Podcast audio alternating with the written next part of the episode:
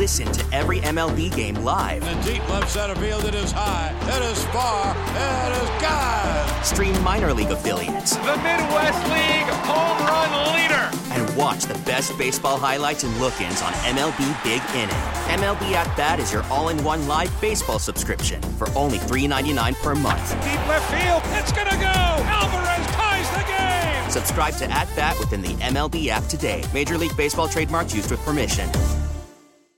Uh, welcome. It is Bauerle News Radio 930 WBEN. I appreciate you being there on uh, your drive home from work or running around doing errands. Hey, uh, just a reminder too people are driving right now because right before the holidays, people flip their, you know what, and uh, I figured it out. People driving around the holidays are like squirrels in September, running around gathering everything they possibly can, not paying any attention to anything but what's directly in front of them. We, as human beings, are squirrels. Except we're driving cars. Just be be aware, a lot of squirrels out there. Whereas Tim Wenger might say, there have been a lot of squirrels in this show. Ooh, squirrel.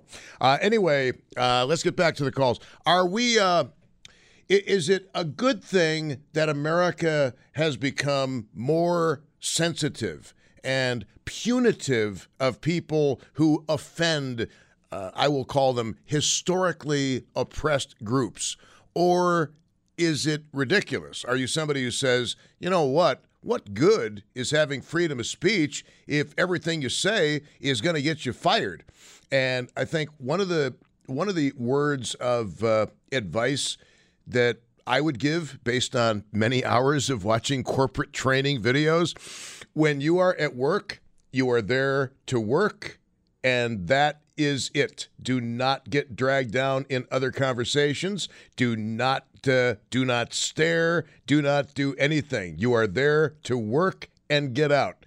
Um, and that is that's the new workplace model for those of you who still actually have to go to uh, go to the office uh, which makes this uh, TV show uh, office affair kind of interesting to consider. Let's get back to the calls on WBEN West Side. Dan, you are on. Hello. Hi. Um, you know, w- one of the callers, I was waiting to see if anyone would. Um, he started to hit on something, and um, I think this is really overridingly important. Um, we have co- people out there controlling the culture or trying to, and they're doing it for the sake of their own influence and power, uh, and and so they comb the culture looking for some idiotic thing like like Sullivan's locker room talk in public. You know, most of us do locker room talk, but we do it, you know, amongst ourselves. And um and and the thing is the manipulative people out there know this so they know it's a it's a rich field from which to pick, and and so uh, so there's constant examples, constant, um, and it, and people are terrified at work and all this kind of thing, and this is, just means that the, that these people are more powerful um, by you know by by extension because of this. So now we have um, it, it, you know, and they're ridiculous examples. But I, I mean, I did not see any of the West Side American Indians, and that's what they call themselves, by the way. It's academics, politicians, and media who call them Native Americans or want us all to. Um, and it's the same people, by the way, who were constantly adjusting what American blacks were to be called since the 60s. Um, Negroes, um, you know, uh, African Americans, Afro Americans at different times. You know, it goes on and on and on. And and so what what do we got now? You know, um, Squaw Island. None of the West Side Indians were were involved in that. None. They didn't. They didn't care about the name Squaw Island. Um, and and that's what that's how these things roll out is white liberals basically and you know, I knew a lady who told me that her and her Indian friend called himself Native American. I said, "Does he have a degree?" She said, "Yeah." I said, "Uh huh." Um, and this is what we're this is what we're looking at right now. Well, I, I again, I, I don't know the answer to that. I certainly um, the other day we talked to at least two um, Native Americans who identified themselves as such, calling the show, and they were pretty clear that uh, they're they did not want to be called Indians, that they preferred Native Americans. Personally, I think the term the Canadians use is the best terms. First Nations. That Native is Indians. the best term. Um, But but may I say um, that big militant organization calls itself American Indian Movement, Seneca Nation of Indians. Yep. Um, and and you know it's and that's them, not me. I'm not s- telling anyone what to call them. Um, I'm just saying the media manages to ignore what they call themselves. Well, Um, I mean, another example that has been brought up, uh, not today, but in the past, is the NAACP. mhm. I mean, the National Association for the Advancement of Colored People. Nobody's been Colored colored since Musicians Club. 1958. Oh yeah, you're right. You're right. The Colored Musicians Club. But you know, this it also gets back to context. I, I've been talking throughout the day of the importance of context with pretty much every single word. Um, context and also ownership. If you are a member of a particular group, you can call yourself whatever you feel like calling yourself on any given day because that's you. That is your heritage. But outsiders? Well, because it's it's it's almost like the unspoken rule of civilization. Outsiders, it's like a domestic argument. Um, when cops show up at domestic arguments, uh, you get this couple and they're they're about ready to kill each other. But the minute the cop shows up, um, they turn on the cop and they forget their fight and they just go after the cop instead. It's a really weird thing. And this is not a reference to Native Americans specifically. We, as human beings, we tend to be tribal creatures. I'm using them as the example, but really the outsiders, the real outsiders in all this, are the culture controllers. Well, do you think that uh, uh, things are going to change and people are going to lighten up with Twitter under uh, Elon Musk? Well, we'll see. Um, per, but but personally, I'm for freedom of speech. I I had a couple of bookstore girls who were telling me, "Girls, don't don't call don't use the word girls." And I said, my mother in her 80s called her friends the girls. Um, and and I said I prefer my language to be expansive, not restrictive. And and so you know the locker room talk may be dumb, but I still I still think we should allow for it. You know, right, thank- maybe ignore it, but you know. Okay, Th- thank you very much. The practicality, and we talked about this before, folks. Whenever you see a situation you don't understand, look at the financial interest. If the Niagara Gazette had not taken the credentials away from Jerry Sullivan, the entire group would have been targeted for advertiser boycotts and everything else. And frankly, Jerry Sullivan was not important enough to keep around and to keep him credentialed. And I, I mentioned this earlier Rush Limbaugh. Uh, do you remember that one young lady uh, who was testifying on Capitol Hill that Rush went after? And there was a monumental backlash against Rush Limbaugh.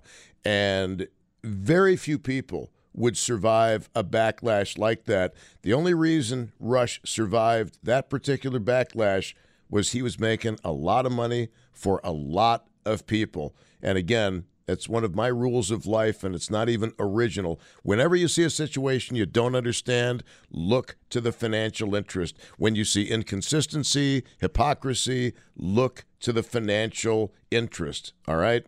Um, if I said something stupid, it would be a lot easier to get rid of me than if Jimmy Fallon said something stupid because you're talking about tens of millions of dollars uh, versus you know the 335 an hour I make. I mean, Josh is the one taking in all the money around here. Josh Schmidt is uh, our producer of the program. Um, I have been meaning to mention this all day, but those people on social media who are going after the hosts of Trainwreck Sports for their saying, uh huh, or, or for their nodding their heads, rather, nodding their heads.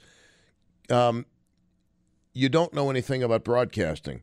One of the things you're taught very early is when you are doing an interview, that microphone catches every single sound. So if you are saying, okay, okay, uh huh, uh huh, that's all going to be on the recording. And one of the first things you learn when you're interviewing somebody, nod your head. Don't say, uh huh, uh huh, uh huh. That's the way uh-huh, uh-huh, I like it. So it, it it was not they were not nodding in agreement. They were nodding because that's what you're trained to do. Because you, the viewer, you, the listener, you want to hear the guest. You want to hear the caller. You don't want to hear the host constantly saying, uh huh, uh huh, yeah, uh huh. So are we, in light of the whole Jerry Sullivan controversy, take a few more calls on this. Are we better off because we're being more sensitive to not gratuitously offending people and holding people accountable who say stupid stuff like women are just want to be cheerleaders and inferring they kind of don't get sports? They're just all about cheerleading. Are we better off because of that sensitivity, or are we become an, have we become a nation of seriously? Seriously? You're going to get upset by that? Here is uh, Professor Mike in uh, Depew on WBEN. Michael, hello. Hey, good afternoon, Tom. Interesting topic. Um, bit of a, a bit of a slippery slope, uh, Mr. Sullivan. Someone as such as yourself, or my own uh, experience. 30 years as a professor, uh, I taught political studies and history, and if you are lecturing sometimes seven, eight, or nine hours a day, you can almost guarantee with absolute certainty there is something that you have said which perhaps you may have regret having stated. And then there were the students who uh, wanted to, uh, years ago, they used to tape your lectures, and then, of course, with the smartphones, they're going to record your lectures. So I, I learned something a while ago, and, and something that the college itself did that kind of pushed me in this direction. I taught 13 different courses, and they incorporated politics, religion, sexuality, culture, race. Now, th- there is just a plethora of issues that could be sensitive to people. And at one point, um, the, the college actually put out a memorandum um, requesting that certain words not be used in lectures. And when I was provided that by the secretary, I simply dispensed with it in the trash can. I did not want to see those words. My task, my primary task, was the relentless pursuit of truth and knowledge. That's my primary objective. Sensitivity would have been a secondary concern. So there are there are people who speak for a living. If we are going to restrict or limit the vocabulary relative to sensitivity, then your education, for example, in my scenario, is is lessened. Your your what you've gleaned and learned is cheapened. So if I studied it in my coursework, if I read it in my scholarly uh, readings and studies, if I gleaned it in foreign travel, if I understood it to be the truth to the best of my knowledge, then I conveyed that and I couldn't worry about the sensitivity. Um, very interesting. You know, in in the old days, I'm sure you're aware of this. There was more concern over immorality than there was racial or ethnic sensitivity. For example, um, Shakespeare's works. Many of Shakespeare's works contain, shall we say, a degree of bawdiness. In fact, in one, the C word is actually used in French. I kid you not. Um, but uh, they actually went through Shakespeare and they took out any morally offensive uh, phraseology to make it a family Shakespeare. Yeah, and and I always under my understanding and the way that I would uh, look at it from this perspective is that I was basically covered by the First Amendment. Now, understand at times we also had students that were what were regarded as child prodigies. I had 15 year old students in my lectures. Well, let's let's leave me out of this here. Um, I I got a break, Mike, Professor Mike. You hold on through the news break. Um, I know you will because I know that you're really into this topic and you've got a lot to say and you've got a lot of experience because this is a guy who every word he spoke for many years was by, on tape by somebody. And frankly, it's the same thing with David Bellavia, Susan and Brian, Beamaz and Beamer, me, everything we say is is recorded. In the old days, we could say, "Yeah, don't know what happened to that tape," and, and sometimes we would legitimately lost the tapes. Um, but uh, now there's no getting around it. we get it. Attention spans just aren't what they used to be. Heads in social media and eyes on Netflix. But what do people do with their ears? Well, for one, they're listening to audio. Americans spend 4.4 hours with audio every day. Oh, and you want the proof? Well, you just sat through this ad that's now approaching 30 seconds. What could you say to a potential customer in 30 seconds? Let Audacy put together a media plan tailor made for your unique marketing needs. Advertise with Audacy. Visit ads.audacy.com.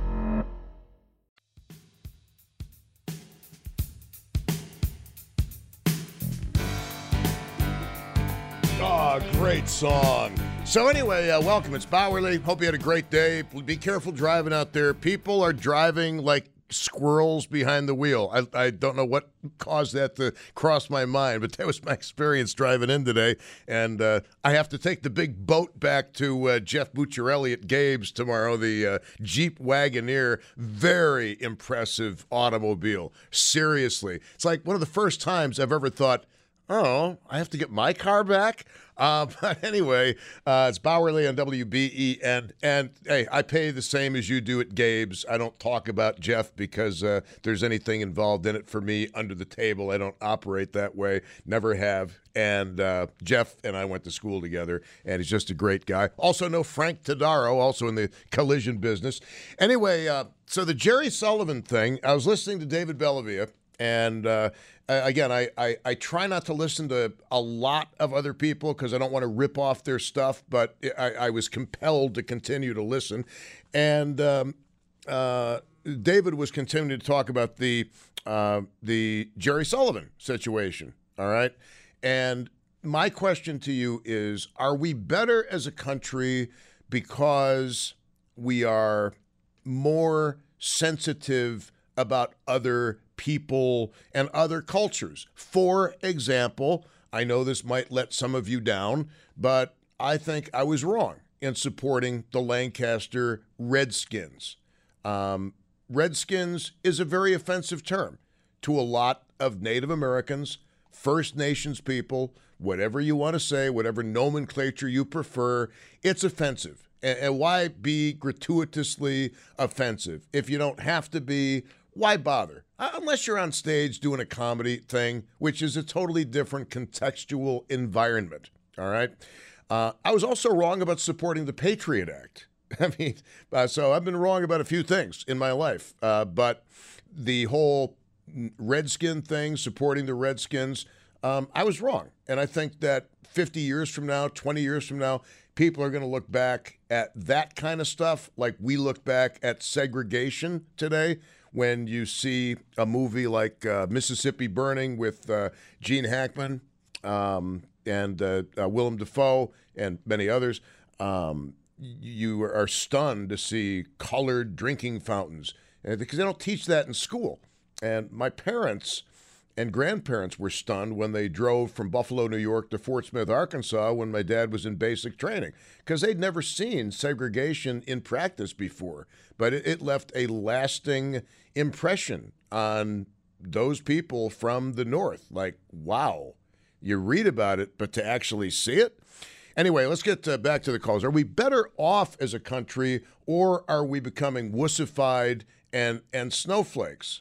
And I, I wish I had the answer. Really, really quickly, somebody on Facebook said, Whatever happened to the whole idea of sticks and stones may break my bones, but names will never hurt me? See, I don't know that I agree with that, and I'll tell you why. When you go to your high school reunion, how many of the kids who were badly bullied show up at the high school reunion? Our experience, none of them. You know why? Because the bullying they went through in school decades ago affected the rest of their lives. So, bullying and name calling can have lasting impacts on people.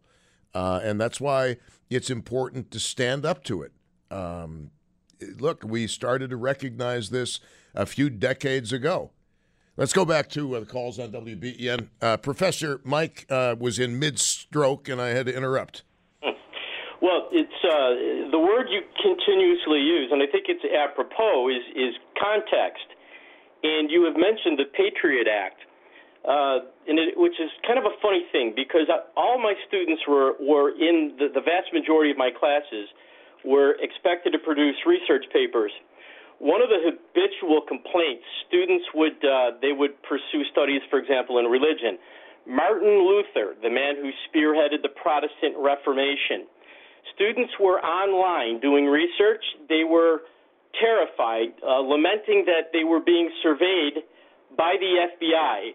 Martin Luther is considered a potential terrorist, and therefore they were being monitored doing their research on Martin Luther, which just terrified the students. The Patriot Act, it's anything but patriotic, and I love how they they they put that uh, little label uh, as a precursor, suggesting that if you don't go along, you're not patriotic. The Patriot Act allows federal authorities to monitor the books you take out of a library, for example. It allows them to enter your house without a search warrant, searching your personal effects and your papers on the mere suspicion of an implication of terrorism without any due process. So that to me is a little bit disturbing. So that, that kind of gives you a, a proper context. Well, as somebody who has seen the kind of technology that they now have to do that kind of surveillance, it is very frightening. And supporting the Patriot Act is one of the stupidest things I've ever done. And when I talk about the technology, you can look it up yourself. It's called stealth personnel technology and phantom bogey technology. It's real. I've seen it. I've broken it. But please continue. And, in, in, in the proper context, for example, and I'll give you a context to me that I think highlights dramatically what we're talking about here. I was supposed to teach in Beijing University. A, uh, one of my students was a liaison with the People's Republic of China. It was set up for me to teach in Beijing. Because of a severe health uh, issue that I, I suffered at the time, I wasn't able to go to Beijing. And this student, and the student was just distraught about my going there at some point. And she said, Professor, I fear for you. I fear for your life. She said, I understand your openness and the context in which you speak. I fear for you. I think that describes context. Would you want to live in that kind of a society because ultimately that is where this leads.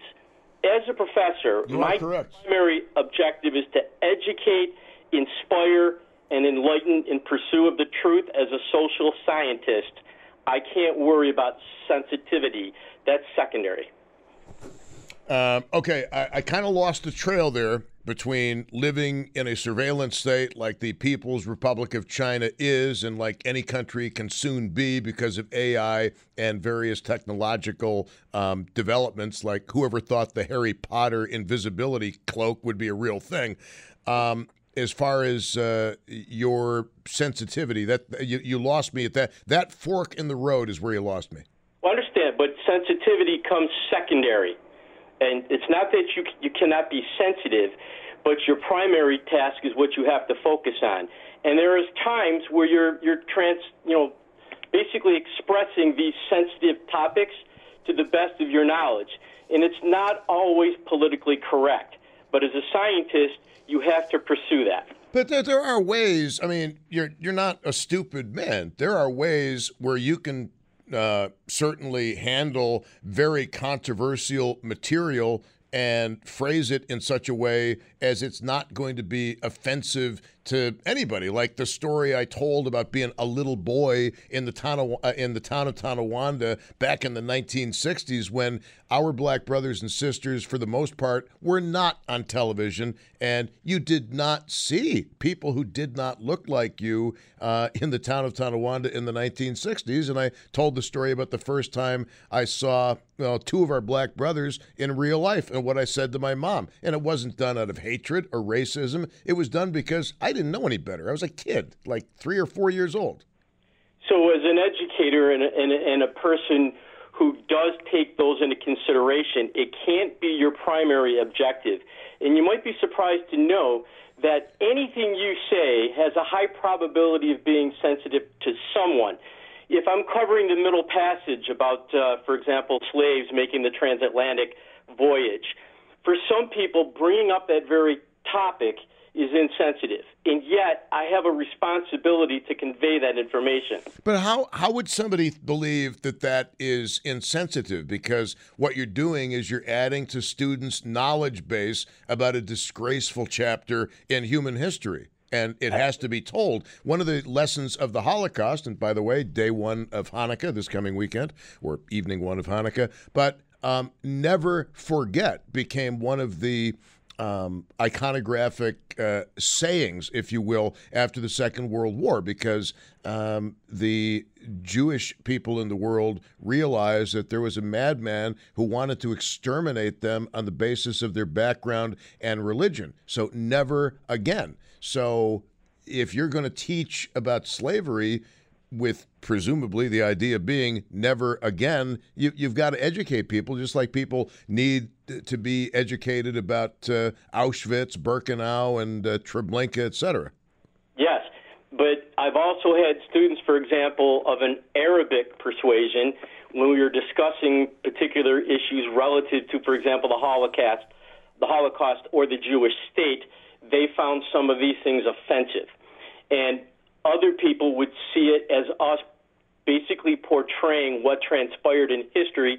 To some people, they find it offensive. And I have to understand in a classroom scenario that that becomes secondary. I have I have an obligation, and there will people that will try to suggest to you that to them this is offensive. Well, okay. Uh, did you were you able? I've got about like thirty seconds or so, but I could I could talk to you the rest of the night, frankly. But um, did you find yourself in a situation when explaining the Arab Israeli situation where you did present both sides, if you will? And hey, here is why the Israelis want and believe they deserve the land. Here is why the Arab population uh, is not a real big fan of Israel. In fact, I had an Arabic student who was being insistent about this particular topic, and I said, May I ask you a question? Have you ever been associated with Hezbollah or Hamas? Why do you ask this question of me? That was the response. Hmm. Uh, very, very interesting, uh, Professor Mike. Thank you very much. I uh, I appreciate I appreciate the call. Um, that's a nice thing about badminton. when when you're in a badminton environment, um, all of that stuff melts away, and it's Christians, Muslims, Hindus, Jews, you name it, and they're playing badminton. And as I've said uh, before, one of the things that the non-Muslim players do during Ramadan is give up their early court times so the Muslims can play and then go home and eat because an observant Muslim not only can't eat but cannot drink during daylight hours. So the point being that despite all of the egregious confrontation and disagreement in the world, it's nice to see people getting together in the name of sport and putting things behind them and, and, just being people. It's really remarkable to see. It's like being at the United Nations uh, going to watch badminton. Can't wait to start playing. Which uh, I'm I'm the o, I'm OBJ of uh, badminton. Like I'm not ready to work out yet. Thank you very much. Let's go to who's next? Chris in uh, Springville. Chris, uh, are are we a better country for being more sensitive, or do we need some toughening up? I certainly think we are a bit of a better country, Tom, and thank you for having me on. I just think as I as I uh, dwell on this topic, replay the, uh, the the of course the uh, clip from yesterday and to to basically destroy somebody's livelihood of, of three jobs and professions. Um, I, I honestly think the uh, sponsor world overreacts so fastly of the threat of you know, I'm not going to buy your paper. I'm not going to go to Wegmans and buy your, you know, bananas that are on weekly sale ads. This shiny topic will be over Saturday at 7 when the ball's kicked off. I think Jerry Sullivan has proven himself. Um, you know, I, I, I follow him a lot. He's, he's certainly more to the left than, than most say. I, I think he genuinely uh, expresses female in sports. He covers them. He said a stupid thing, no question about it. I'm not defending that at all. I think more of a weak suspension and a, and a, and a you know a, a very uh, sincere apology, and then to move on. But to to fire him that rapidly of three pro- professions because the Twitter fear uh, is going to say we're not going to go to Dashes or Mike Barney Nissan is a joke. I, I've never boycotted a, a, a restaurant or a you know uh, due to a sponsor uh, of something. It, we move along. We, we, we progress. We, we forget. Um, half these people probably didn't even know the career of Jerry Sullivan. So I'm not condoning his action. I just think atonement is more realistic. And if you follow his words, he basically said women are better than men anyways. It was not a a sexual or a over the top like hey, you know, Missy leave this is for men. No, he he he, he was proud, and I and I will say this. Probably some of his discussion was a few weeks ago when Josh Allen was down in the dumps and the white or the uh, the the female mafia sent all those cards. Um, I think it was more of a play on really. He's a professional athlete making a ton of money. I think he can move on from not getting a cookie and a card from a, a fan club. So I, it's silly. It's how he's he's ran his career. He, he's always someone asking the right question. I frankly had no issue with his question about asking Josh Allen about a Super Bowl offense. It isn't a Super Bowl right. Here, right well, now. here's here's where I, I need. Uh, and, but I, I love you as a phone caller, and I, I if you want to hang on uh, for a little bit, uh, you are sure. a great caller. You've got a great voice. You are a very linear speaker, and you are a great, great caller. Um, here, here's where I think you are wrong. I respectfully tell okay. you that Jerry Sullivan didn't ask a question at the news conference. He made a statement. Wrong venue, okay? He made a statement.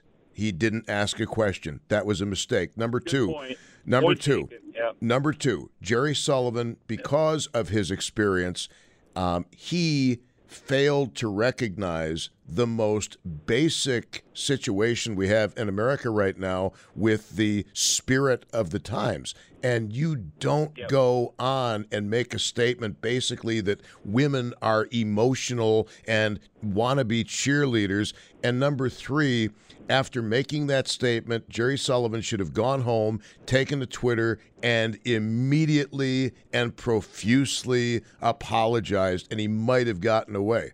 But as far as I know, that apology was sometime in coming. I, I need to put you on hold, sir, because I'm I'm a prisoner of the clock. And I have to tell you, too, that because a lot of folks need to know what the weather is going to be like, maybe for your shopping, maybe for the game. Uh, we're going to spend a few minutes at the beginning of the 5 o'clock hour with uh, meteorologist Andy Parker on News Radio 930 WBEN. But uh, hey, Chris from Springville, just a great caller. I'm not sure if he's called me before, but I hope he calls again because uh, dang, he ought to be in the radio or something. Then again, maybe not. I don't need the competition. Josh Schmidt is at Master Control, and he's aiming for my head right now. So don't go anywhere on News Radio 930 WBEN. Now, with the MLB app, you can get baseball your way. Pick your favorite team, your favorite players, and get customized highlights, stories, and breaking news right on your home feed. Follow the action with Gameday, where 3D replays add another dimension. Plus, notifications can keep you connected to every pitch, every hit, every game. The MLB app. Baseball, your way. Download it now for free from the App Store or Google Play. Blackout and other restrictions apply. Major League Baseball trademarks used with permission.